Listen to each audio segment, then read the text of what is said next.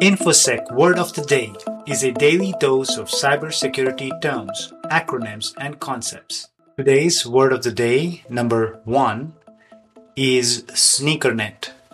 Sneakernet is an informal term for the transfer of information by use of a physical media such as USB flash drives, optical discs, or external hard drives between computers rather than transmitting it over a computer network.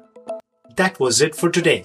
You can find the InfoSec word of the day and get your daily fix by going to icsbits.com backslash word, where you can find links to subscribe to my YouTube channel and follow me on LinkedIn and Twitter. And now, let's continue to learn.